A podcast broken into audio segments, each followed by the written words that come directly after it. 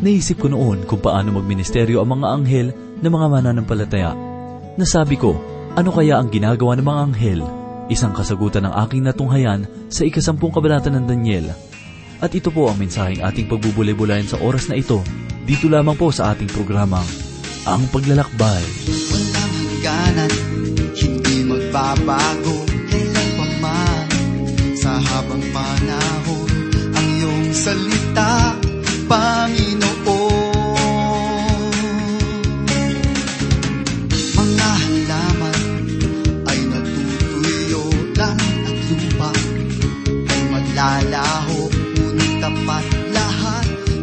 ng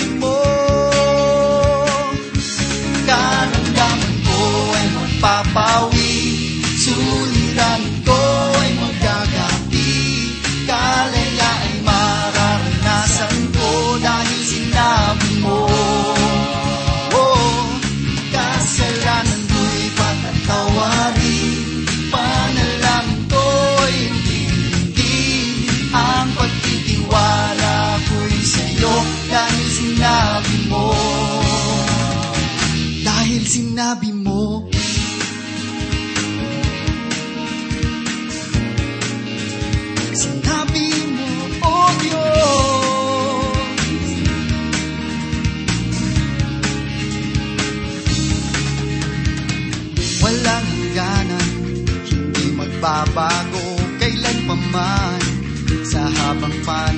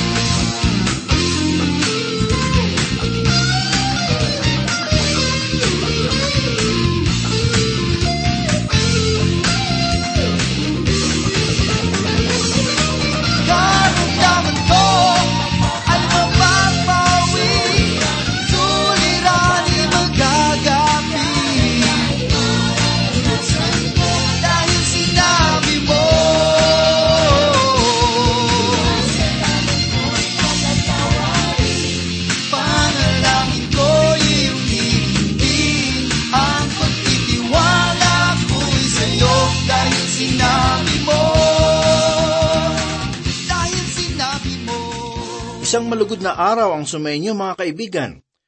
Pagkakataong muli upang ating saliksikin ang mayamang salita ng Diyos. Ako po muli si Pastor Dana Bangko upang kayo'y gabayan sa pag-aaral ng banal na aklat. Dahil sa likas na kalagayan ng tao bilang makasalanan, ang kanyang kalooban ay masigit na nabaling sa mga bagay na nakikita.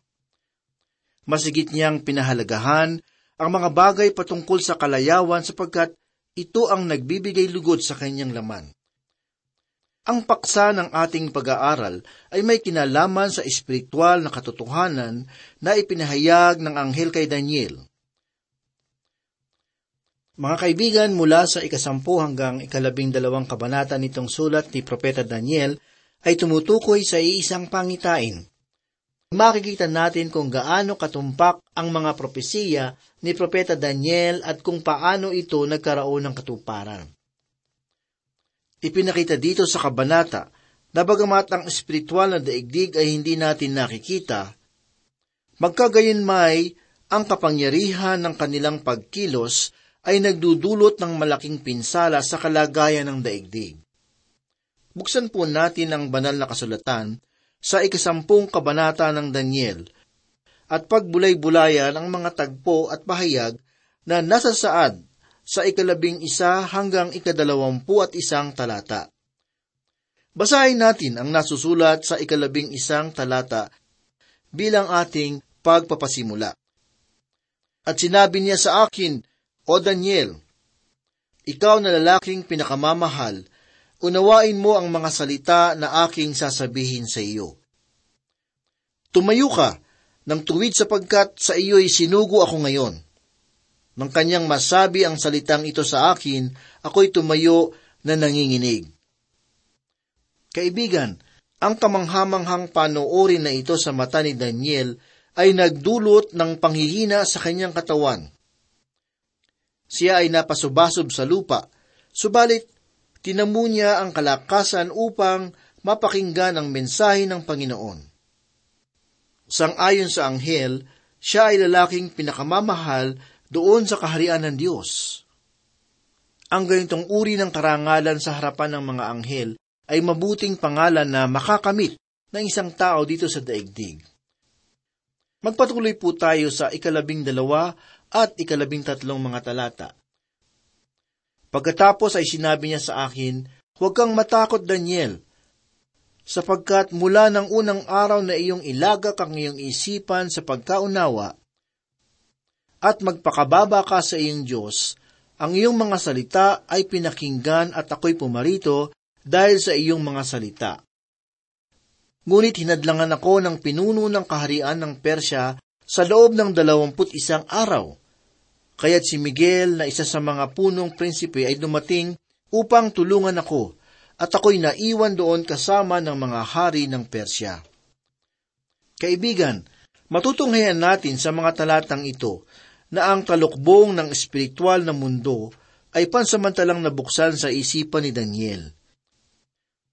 Ipinahayag ng anghel ang isang uri ng pakikipaglaban na nagaganap sa hindi nakikitang kalagayan ng mga espiritual na mga nilalang. Nagpapatunay lamang ito na ang katotohanan ay hindi lamang yaong mga bagay na nakikita ng dalawang mata. Sapagkat may masigit pang katotohanan na lingid sa ating mga pisikal na pandama. Ang katotohanan ito ay nagpapakita ng digmaan sa pagitan ng kabutihan at kasamaan. Sa dilim at ng liwanag, ng Diyos at ng Diablo. Ang labanang ito ay kadalasang nagdudulot ng hadlang sa pananalangin sapagkat mula ng unang araw na iyong ilagak ang iyong isipan sa pagkaunawa at magpakababa sa iyong Diyos ang iyong mga salita ay pinakinggan at ako'y pumarito dahil sa iyong mga salita. Sa madaling salita, ang pananalangin ni Daniel ay maagap na dininig. Ang Panginoon ay nagsugo ng anghel upang ihatid ang kasagutan. Subalit ang sugong ito ay masigasig na hinadlagan upang ang kasagutan ay hindi maipagkaloob kay Daniel. Ang talatang ito ay nagbibigay ng liwanag sa naisipahiwatig ni Apostol Pablo sa mga taga-Efeso, sa kabanatang 6, talatang 11 hanggang 12. Isuot ninyo ang buong kasugutang pangdigma ng Diyos upang kayo'y makatagal laban sa mga pakana ng Diablo.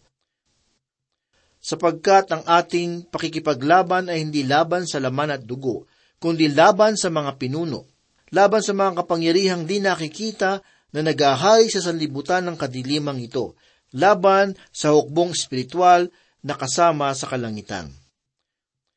Muli, minsan pa nating makikita sa talatang ito ang pangkat ng mga pinuno at hukbong espiritual na nasa ilalim ng pamumuno ni Satanas.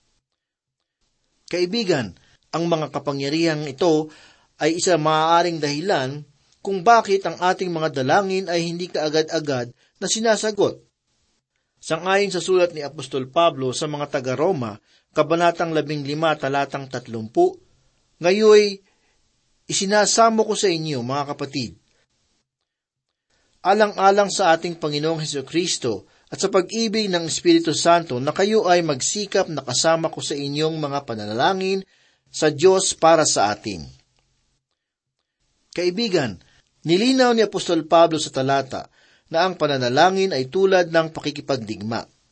Ang salitang Griego na ginagamit para sa salitang magsikap ay nangangahulugan ng masidhing pakikipaglaban. Sa panahong ito, ang pagkakagamit ng salitang pananalangin ay tila nagiging malamig na kaisipan, maligamgam na paniniwala at patay na katuruan. Pakaminsan, ito ay nilalagyan ng mga mabubulaklak na pananalita upang palabasin na ito ay makapangyarihan. Ngunit ang ganitong mga gawain ay napakalayo sa sinasabi ng banal na kasulatan. Dahil ang tunay na diwa ng pananalangin ay nangangahulugan ng pagsusumikap na lampasan at wasakin ang mga espiritual na hadlang ng kadiliman at hindi upang aliwin ng Diyos ng mga matatalinhaga at malalalim na pananalita na wala namang kabuluhan.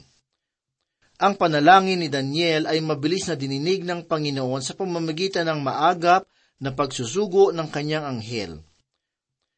Subalit, ang hukbo ng kadiliman ay gumawa ng paraan sa pamamagitan ng pinuno ng Persya upang ang kasagutan ay hadlangan na makarating kay Daniel. Ngunit sino nga ba ang pinuno ng Persya na tinutukoy ng anghel? Siya ba ay isang tao o isang pinuno mula sa espiritual na kadiliman? Ang maliwanag na kasagutan ay ating malalaman sa pamamagitan ng pagkakaunawa sa pahayag ng anghel. Una sa lahat, nalalaman natin na walang sinumang tao dito sa daigdig ang maaaring makahadlang sa kapangyarihan ng anghel, sapagkat sila ay masigit na malakas kaysa sa atin. Ang hayag ng kasagutan, kung gayon, ay nasasalig sa kaisipang ang pinuno ng Persya ay isa ring anghel na may mataas na katungkulan at malakas na kapangyarihan upang hadlangan ang sugo ng Panginoon. Gayun din naman, si Satanas ay mayroong ring hukbong espiritual na kinapapalooban ng iba't ibang antas, pangkat at katungkulan ng pamumuno. Maiyahambing natin ito sa isang hukbo sa digmaan na kinapapalooban ng mga pinuno na mayroong iba't ibang antas ng kapamahalaan. Ang masamang anghel na humahad lang sa anghel ng Diyos ay maituturing na makapangyarihan, sapagkat kinakailangan pa ng tulong ni Anghel Miguel upang ang sinugo ng Panginoon ay makapagpatuloy. Subalit ano ang dahilan ng panghahadlang? Bakit gay na lamang ang kasikasigan ng pinuno ng Persya na pigilan ang parating na anghel. Isang kadahilanan na makikita natin ay may kinalaman sa kahalagahan ng mensahe na ihahatid. Ito ay dahil sa hindi ibig ni Satanas na ang gayong pahayag ay maipahatid sa tao, kung kaya't ginawa niya ang kanyang buong makakaya upang ito ay hadlangan. Subalit ang anumang ibigin ng Diyos ay hindi kailanman magagapi, sapagkat siya ay makapangyarihan sa lahat. Kapansin-pansin ring malaman na ang pagkakatapon ni Daniel sa kulungan ng mga leon ay naganap ng mga panahong ito. Ibig sabihin, ang pagtatangka sa kanyang buhay ay maaaring bahagi ng layunin ni Satanas upang ang mensahe ay hindi maipaabot sa sangkatauhan. Kaibigan, dapat nating maunawaan na bilang mga mananampalataya, tayo ay nabibilang sa digmaang espiritual. Ang labanang ito ang siyang dahilan kung bakit ang ating mga pananalangin ay madalas na nahahadlangan, sapagkat karaniwang ito ay walang buhay, walang pagsusumikap, at walang pagtitiis. Alalahanin natin ang sinabi ni Apostol Pablo sa ikasampung kabanata ng ikawalong Korinto sa talatang tatlo hanggang anim. Sapagkat bagaman kami ay lumalakad sa laman, ay hindi kami nakikipaglaban ayon sa laman, sapagkat ang mga sandata ng ating pakikipaglaban ay hindi makalaman, kundi maka Diyos na may kapangyarihang makagiba ng mga kuta. Aming ginigiba ang mga pangangatwiran at bawat palalong hadlang laban sa karunungan ng Diyos at binibihag ang bawat pag-iisip upang sumunod kay Kristo na handang parusahan ang bawat pagsuway kapag ang iyong pagsunod ay ganap na. Kaibigan, kinakailangan nating unawain ang kahalagahan ng banal na espiritu sa ating mga buhay. Sapagkat maliban sa pagkakaunawa na ito, ay hindi natin malalaman ang katotohanan ng espiritual na kalagayan na ating ginagalawan. Tayo ay minsan pang magpatuloy at basahin natin ang sinasabi ng ikalabing apat na talata. Pumarito ako upang ipaunawa sa iyo kung ano ang mangyayari sa iyong bayan sa mga huling araw, sapagkat mayroon pang pangitain para sa mga araw na iyon. Ang talatang ito ang siyang pinto na magbubukas sa pagkakaunawa ng mga nalalabing kabanata. Mayroong tatlong bagay sa talatang ito na nagpapahayag sa katangian ng pangitain. Ang una ay may kinalaman sa bayan ng Israel. Ang ikalawa ay patungkol sa katuparan na pahayag na magaganap sa katapusan ng pitumpung sanlinggo na tumutukoy walang iba kundi sa panahon ng matinding kapighatian. Samantalang ang ikatlo ay nagpapahiwatig ng mahabang panahon na lilipas bago maganap ang propesiya. Dalawang bagay ang ating pagtutuunan ng pansin sa mga nalalabing talata. Ang una ay ang propesiya na naganap at ang ikalawa ay ang pahayag na mangyayari pa lamang. Ang sabi sa ikalabing lima at ikalabing anim na talata, Samantalang kanyang sinasabi sa akin ang mga salitang ito, itinungo ako ng aking muka sa lupa at ako'y napipi. At isang kahawig ng tao ang humipo sa aking mga labi. Ibinuka ko ang aking bibig at ako'y nagsalita. Sinabi ko pa sa kanya na nakatayo sa harapan ko, O Panginoon ko, dahil sa pangitain ay dumating sa akin ang mga paghihirap at nawalan ako ng lakas. Ang kapahayagan ng pangitain ay nakapagdulot ng panghihina sa katawan ni Daniel, sapagkat sangayon sa ikalabing pito at ikalabing anim, walong mga talata. Ang kapahayagan ng pangitain ay nakapagdulot ng panghihina sa katawan ni Daniel, sapagkat sangayon sa ikalabing pito at ikalabing walong mga talata, ganito po ang sinasabi, Paanong makikipag-usap ang lingkod ng Panginoon sa aking Panginoon? Sapagkat sa ngayon, walang nananatiling lakas sa akin at walang naiwang hininga sa akin. Muli akong hinipo ng isa sa kahawig ng tao at kanyang pinalakas ako. Sa tuwing nakakarinig ako ng mga patotoo patungkol sa pakikipag-usap sa anghel at sa Diyos, Lagi kong sinusuri ang kanilang mga pahayag sang-ayon sa patatoo ng banal na kasulatan at sa uri ng kanilang pamumuhay. Ginagawa ko ito sapagkat naniniwala akong ang taong tunay na nakakakita sa kaluwalhatian ng Diyos ay babaguhin ng kaningningan ng kanyang nasaksihan. Magpatuloy po tayo sa ikalabing siyam at ikadalawampung talata. Ganito po ang sinasabi. Kanyang sinabi, O taong pinakamamahal, huwag kang matakot, kapayapaan ang sumayo. Magpalakas ka at magpakatapang. Nang siya ay magsalita sa akin, ako'y lumakas at nagsabi, Magsalita ang aking Panginoon, sapagkat pinalakas mo ako. Na magkagayoy sinabi niya, Alam mo ba kung bakit ako'y pumarito sa iyo ngayon babalik ako upang makipaglaban sa pinuno ng Persya. At kapag ako'y tapos na sa kanya, narito ang pinuno ng Gresya ay darating. Ang isa pang anghel na kumakatawan sa bansang Gresya ay paparating pa lamang. Ang pinuno na anghel na ito ay kabilang rin sa mga hukbo ni Satanas na naglalayong pigilan ang katotohanan. Dahil rito, ang anghel na sinugo kay Daniel ay kinakailangang bumalik sa labanan upang tulungan ang mga kapwa-anghel sa pakikipaglaban. Magpatuloy po tayo sa ikadalawampu at isang talata. Ganito po ang sinasabi, Ngunit, sasabihin ko sa iyo ang nakasulat sa kasulatan ng katotohanan. Wala akong kasamang nakikipaglaban sa mga pinunong ito maliban kay Miguel na iyong pinuno. Ang katagang ang nakasulat sa kasulatan ng katotohanan ay napakagandang pananalita na nagmula sa anghel. Ipinakita nito na ang pahayag ng anghel ay hindi sumasalungat sa nasusulat sa banal na kasulatan. Kaibigan, tangi ang salita ng Diyos ang pinakamabisang sandata na magagamit ng mga mananampalataya sa espiritual na pakikipaglaban. Ito ang tabak ng banal na espiritu na ating magagamit laban sa kadiliman ng sanlibutan ng laman at ng Diablo. Kaibigan, mayroon akong mensahe na nais ihatid sa iyo. Ang mensaheng ito ay hindi nangangailangan ng anghel na susuguin upang ipabatid sa iyo ng Diyos ang kanyang kalooban. Sapagkat ang pananampalataya ay sapat na upang makamit mo ang katotohanan ito.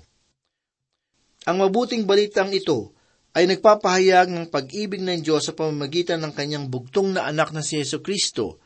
Ang sabi ng banal na kasulatan sa ikalimang kabanata ng Roma talatang walo, ganito po ang sinasabi, Subalit pinatunayan ng Diyos ang kanyang pag-ibig sa atin, na noong tayo ay makasalanan pa, si Kristo ay namatay para sa atin. Kaibigan, hindi hiwaga o anghel o kaya naman ay mga kababalaghan ang dakilang katibayan ng pagmamahal sa iyo ng Panginoon. Ang dugo ng kanyang anak ang siyang naging kabayaran ng ating mga kasalanan. Sapagkat sa halip na tayo ay mabayubay doon sa krus ng Kalbaryo, ang katawan ng kanyang minamahal na anak ang pumasa ng ating hatol. Kaibigan, ito ang tunay na kahulugan ng pag-ibig. Ito ay biyaya na kailanman ay hindi mabibili ng kayamanan ng tao. Sapagkat ang lumikha sa sanlibutan sa pamamagitan ng kanyang salita ay nag-alay ng pinakadalisay na handog na hindi matutumbasan ng buong sansinukob. Siya si Kristo, ang daan, ang buhay at ang katotohanan. Sumampalataya ka sa Kanya at tanggapin mo ng taos sa iyong puso ang Kanyang ginawa para sa iyo at ikaw ay maliligtas. Tayo po ay manalangin.